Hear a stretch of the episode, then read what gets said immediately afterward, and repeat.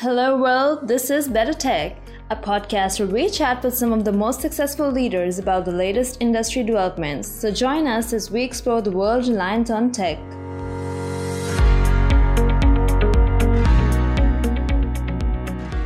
Hi, Morey. Welcome to Better Tech. It's a pleasure to have you on the show. And before we start discussing today's topic, which is around cybersecurity and risk management in a post COVID world, how about a quick introduction of yourself and what you do for our audience? Thank you very much.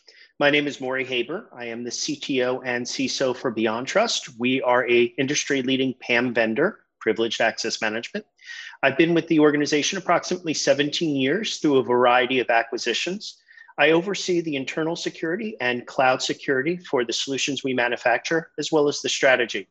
I'm also an author of three books Privileged Attack Vectors, covering how to protect an organization against privileged attacks, Asset Attack Vectors, on how to build an effective vulnerability management strategy, and Identity Attack Vectors, how to build an effective identity governance program within your company as well. Thank you very much for having me. Yeah, sure, and we look forward to having a great discussion with you. So, Morey, 2020 has been a year full of surprises. What's been going on in the cyber world recently? The cyber world has seen a massive increase in attacks in 2020, mostly due to the COVID 19 pandemic. With many people working from home, it has been a ripe attack vector for threat actors to basically target employees. We're all more comfortable, more relaxed working from home. And in many cases, we may be answering emails or doing work late at night in clothes that we'd only wear at home. With that, we tend to leave our guard down. We're now more susceptible to phishing emails, uh, other types of attacks that might be on our home equipment that ultimately could compromise our businesses. So we've seen a major shift in the cyber world uh, based on the pandemic and attacks, well, still focusing the cloud and on premise, but really mainly now going after the endpoints because the bulk of the people are working from home. Yeah, certainly the pandemic has highlighted um, quite a few business challenges. And considering, you know, in light of the current business climate and the challenges being faced by companies globally, where would you rank cyber attacks and data fraud in the list? Does it make the top five according to you? I think it easily makes the top five. Look, threat actors are generally not lazy, but they're going to take the path of least resistance for compromising an organization. They're going to find the easiest ways to infiltrate uh, an organization to steal data, uh, place malware, or conduct some other type of nefarious long term mission. Traditionally, uh, in years past, it's been vulnerability exploit combinations. A vulnerability was published, odds are it didn't get patched in a timely fashion, and it was exploited. But recently, we've seen a little bit of a resurgence with that in terms of uh, attacks against Chrome and the Microsoft operating system with the Netlogon vulnerabilities. And they're easy ways for a threat actor to get into an environment. But organizations have gotten a lot better at patching in a more timely fashion, identifying those risks, and keeping them closed. They're really high risk for organizations that do not have that mature cybersecurity practice. Now, when we translate that to a lot of people working from home, those systems were traditionally managed with on premise technology. So things like patching and updates may not be working as well or even at all as people are operating corporate devices from their home environment. So it has become a huge attack vector to go after the end users because they're not being maintained as well. This leads to the data theft and the fraud with social engineering and other types of exploits that can go against home equipment on the same network as the biggest changes in 2020 and potentially going to infect us in 2021 to try to secure endpoints uh, that can be leveraged against the business. What does this all mean for managing your cybersecurity risk? It really means for your cybersecurity risks, you have to rethink about how you're actually managing security for those endpoints. If you consider or did a honest evaluation of your biggest risks, where are they basically residing today? Where are your biggest threats? And after a very simple analysis, you'll realize, wow, all these people are working from home. Everything that I've just spoken about. Okay. We have laptops at home. We may have some BYOD. How do I mitigate that risk? Okay, we're asking people to log in via VPN to get AV updates and patches. That's not sustainable. we never built many of the technology stacks to operate long term for people from home. We assume they would bring those laptops or devices back in the office. That's not true. So, what we mean for cybersecurity is we have to re engineer the endpoint stack, the endpoint security stack. It starts generally with going, what do I need to cover first? How do I get there? And what's going to be successful with people working long term at home? The first answer is the cloud. We basically need to manage all of these endpoints with a software defined perimeter, not dependent on legacy technology that has been traditionally on premise which means that as soon as the device turns on, it can get updates, it can provide logs, it can get policy. If it's managed from the cloud, we don't need VPN. We don't have to set up uh, elaborate systems in our DMZ uh, to actually do that management. Okay, so we need the security stack, the management stack to resolve in the cloud. But what should that stack look like? We could all agree, and I don't think there would be anybody that would argue the first thing that we always need is antivirus. Absolute truth even though people are fed up with it in many ways, we know signature based doesn't always work well. There are great alternatives that are heuristic based, machine learning based, but we would all agree, even if you're using the operating system's built in version, you need anti malware, antivirus. Then what do you do next? In my opinion, when you re engineer the security stack, the next thing you should do is remove admin rights. Don't let end users have administrative privileges at all. Listen, if 77% of the critical Microsoft vulnerabilities can be mitigated just by removing admin rights, why don't you do it? The most common argument is, is well, they can't add a printer, they can't change their clock, they can't run an updater. But there are great tools out there, including some built into the operating system, to mitigate that problem. Remove admin rights. You're going to find it to be the most effective way to challenge to basically solve many of these challenges. The next step is pragmatic application control. Allow listing, block listing, gray listing. Control which applications can run, control which processes can spin off child processes, and basically you've solved, you know, 90 high 90th percentile of malware and ransomware. Because if a program doesn't have administrative rights, it can't hit the registry, it can't drop a file. If you're only looking for digital signatures and the ownership and everything else, most of the malware can't execute after that unless it was digitally signed and stolen. And that even includes lay of the land attack or fileless attacks. After that, you go down the EDR route, MDR, or XDR, because anything that would touch the registry, file system, or key locations in the uh, operating system has to run with admin privileges. If you remove them from the ad from the user, then anything that maliciously touches them is probably an attack then any reporting from those solutions has a high confidence of a problem. And then you layer on anything else you need, web proxy, uh, DLP, et cetera, based on your business needs. But really, the way we should be thinking about the impact is we really need to re engineer the endpoint security stack to handle the challenges that COVID has given us. And that's people working from home, potentially for a long time. In addition to all of this, what would you say are also and like some of the more essential principles for effective cybersecurity leadership in a post-COVID world? Cybersecurity leadership in a post-COVID world has got to be flexible. We understand that standard operating procedures, policy, and standards and regulations are still very important, but you have to interpret them to what your business actually needs.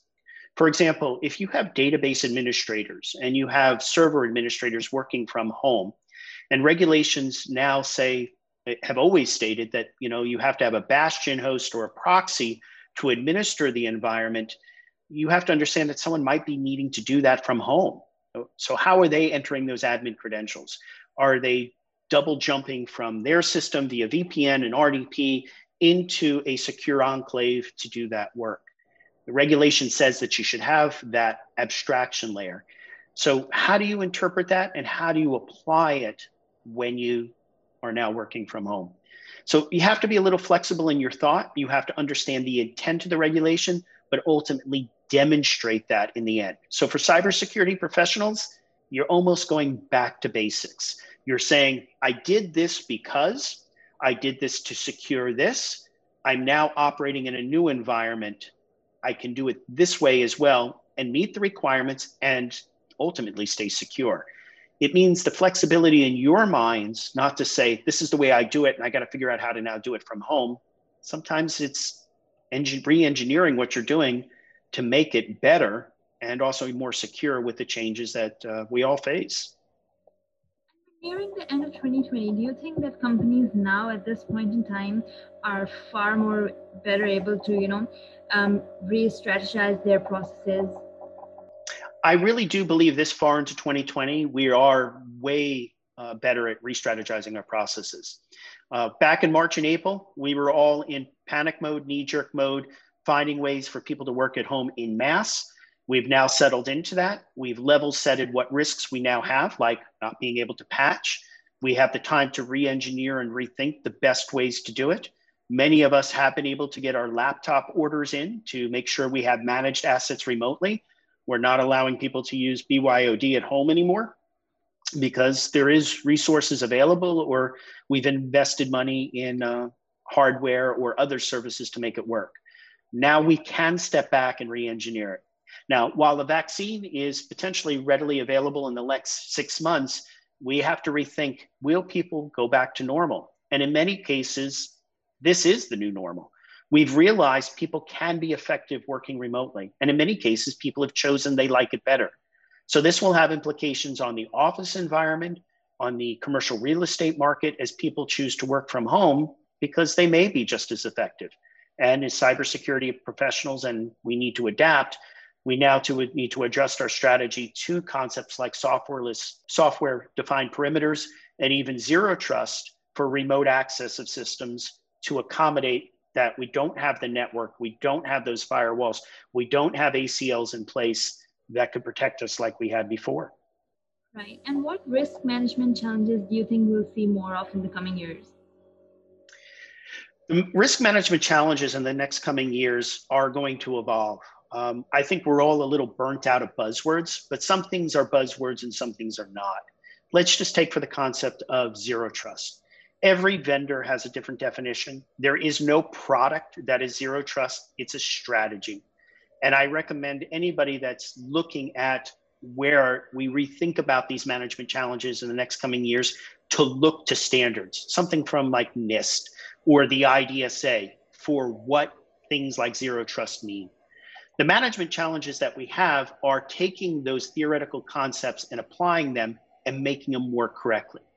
Now, one of the biggest things is you could say for something like zero trust is I've been doing it for years, and, and many companies may have, but there's some polish. There is some methodology around documenting that that gives you that extra edge. So when we talk about the management challenges moving forward, we have to think about the changing, changing landscape. We have to ch- think about the changing standards and making sure we do not get caught up in the buzzwords of the month of the year while we try to roll out new technology. Look for industry standards that actually define it and then embrace them as best as you can while avoiding some of the pitfalls because something like zero trust doesn't always apply. Um, it doesn't necessarily apply to legacy technologies. It doesn't necessarily apply to peer-to-peer technologies, uh, things that would be gotchas. So from a risk management standpoint, I always would ask someone to open their mind, listen to what the industry is evolving to, and strategize based on how your business is evolving. Speaking of that, how can companies restore privacy compliance and better, you know, serve, be better able to serve their customers? Data privacy compliance is probably one of the hardest regulations or concepts for any business to adhere to 100%. The laws are changing frequently. In the United States, individual states are now enacting mandates. And over in Europe, with the changes uh, in GDPR and now uh, the UK leaving and having their own regulations, it's difficult for every anyone to really understand every aspect of it. But there are some basics that you can apply. Anything that you would consider sensitive information, addresses, names, birth dates, banking information, anything sensitive applies to every one of those laws. The differences may be in things like data retention, data disclosure, data deletion.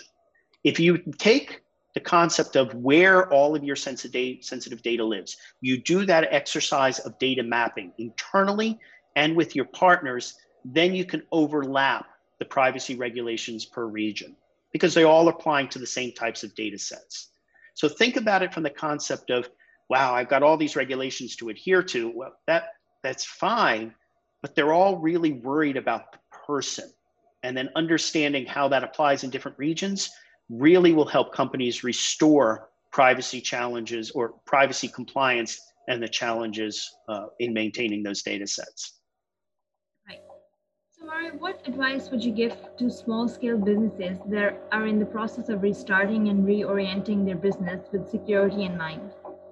For the smallest of businesses, all the way to the largest of enterprises, uh, but specifically to your question to small to medium sized businesses, I think we're all aware that they're not immune from cyber attacks, whether it is phishing or something as nefarious as ransomware. You may not have the expertise to run your systems, keep them up to date. I strongly encourage uh, organizations at the smaller size that don't have that expertise to explore managed security service providers or providers of software that do management as well. They have the expertise, the knowledge, and the capabilities to help you run your security programs and ensure that they stay secure. Um, yes, it's more money. It may cost you more money to do so, but the risks of not doing anything greatly outweigh investing in a shared security model that you can benefit from someone else's knowledge and time share their expertise to make sure you stay secure. And lastly, convergence with which technologies will help in mitigating cyber risks going forward? The convergence of technologies moving forward will help you the most when you stay basically almost up to date, but not necessarily be an early adopter. If you've ever heard of the analyst state that there's things of early adopters, you're buying the product when it first comes yeah. out, and then you're the laggard or the last one to buy it. The convergence of staying closer to the edge, near early adopter, will help you the most. And this is specifically true in the concepts of, let's just say, operating systems. So if you are using something like Windows 10, make sure it stays fully up to date with the latest versions. If you're on a Mac, don't use older versions. Get off of the High Sierras or the El Capitans. Get to Catalina or Big Sur because those operating systems have more security safeguards in place to help you in the long haul. So the convergence of basically staying at the latest or the best or the newest generally will help you stay more secure than running outdated or end of life operating systems. The convergence being stay at the point of the arrow, and the newest will be the best bet for you. Okay. All right, Morey, that's all we have for time today. It was great having you on BetaTech. Thank you very much. It's a pleasure speaking with you.